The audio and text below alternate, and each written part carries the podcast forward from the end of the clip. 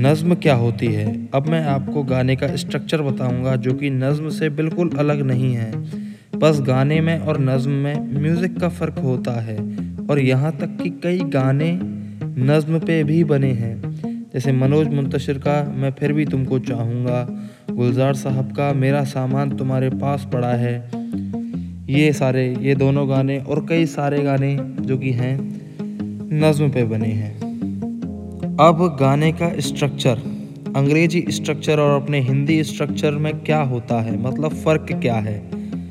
तो चलो फिर आर्टिस्ट योजना विद सौम्य कौशिक के साथ शुरू करते हैं। नॉर्मल गाने का स्ट्रक्चर मुखड़ा और अंतरा होता है, यानी वर्स और कोरस। कोरस मुखड़े को कहते हैं, जो कि हुक लाइन बार बार सुनाई देती है वो लाइन मुखड़े को बोलते हैं।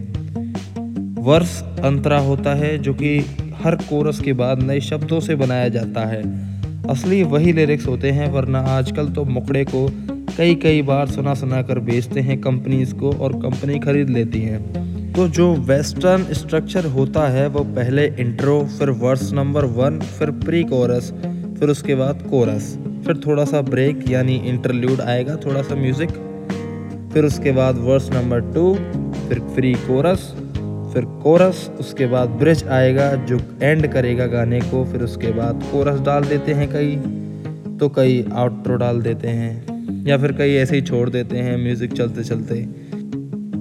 और अपने इंडियन वर्जन में ये भी होता है बट थोड़ा सा अलग, पहले मुखड़ा फिर अंतरा फिर मुखड़ा फिर अंतरा, ऐसे गाना ख़त्म हो जाता है। अपना इंडियन वर्जन अच्छा और सरल भी है। स्ट्रक्चर तो मैंने बता दिया, पर अब कैसे मैं आपको बता सकता हूँ कोरस वर्ड्स और ये क्या क्या होते हैं ये चीज़, तो मैं आपको बाद में बताऊँगा, एक पूरे सॉन्ग का ब्रेक डाउन दूँगा आगे चल के।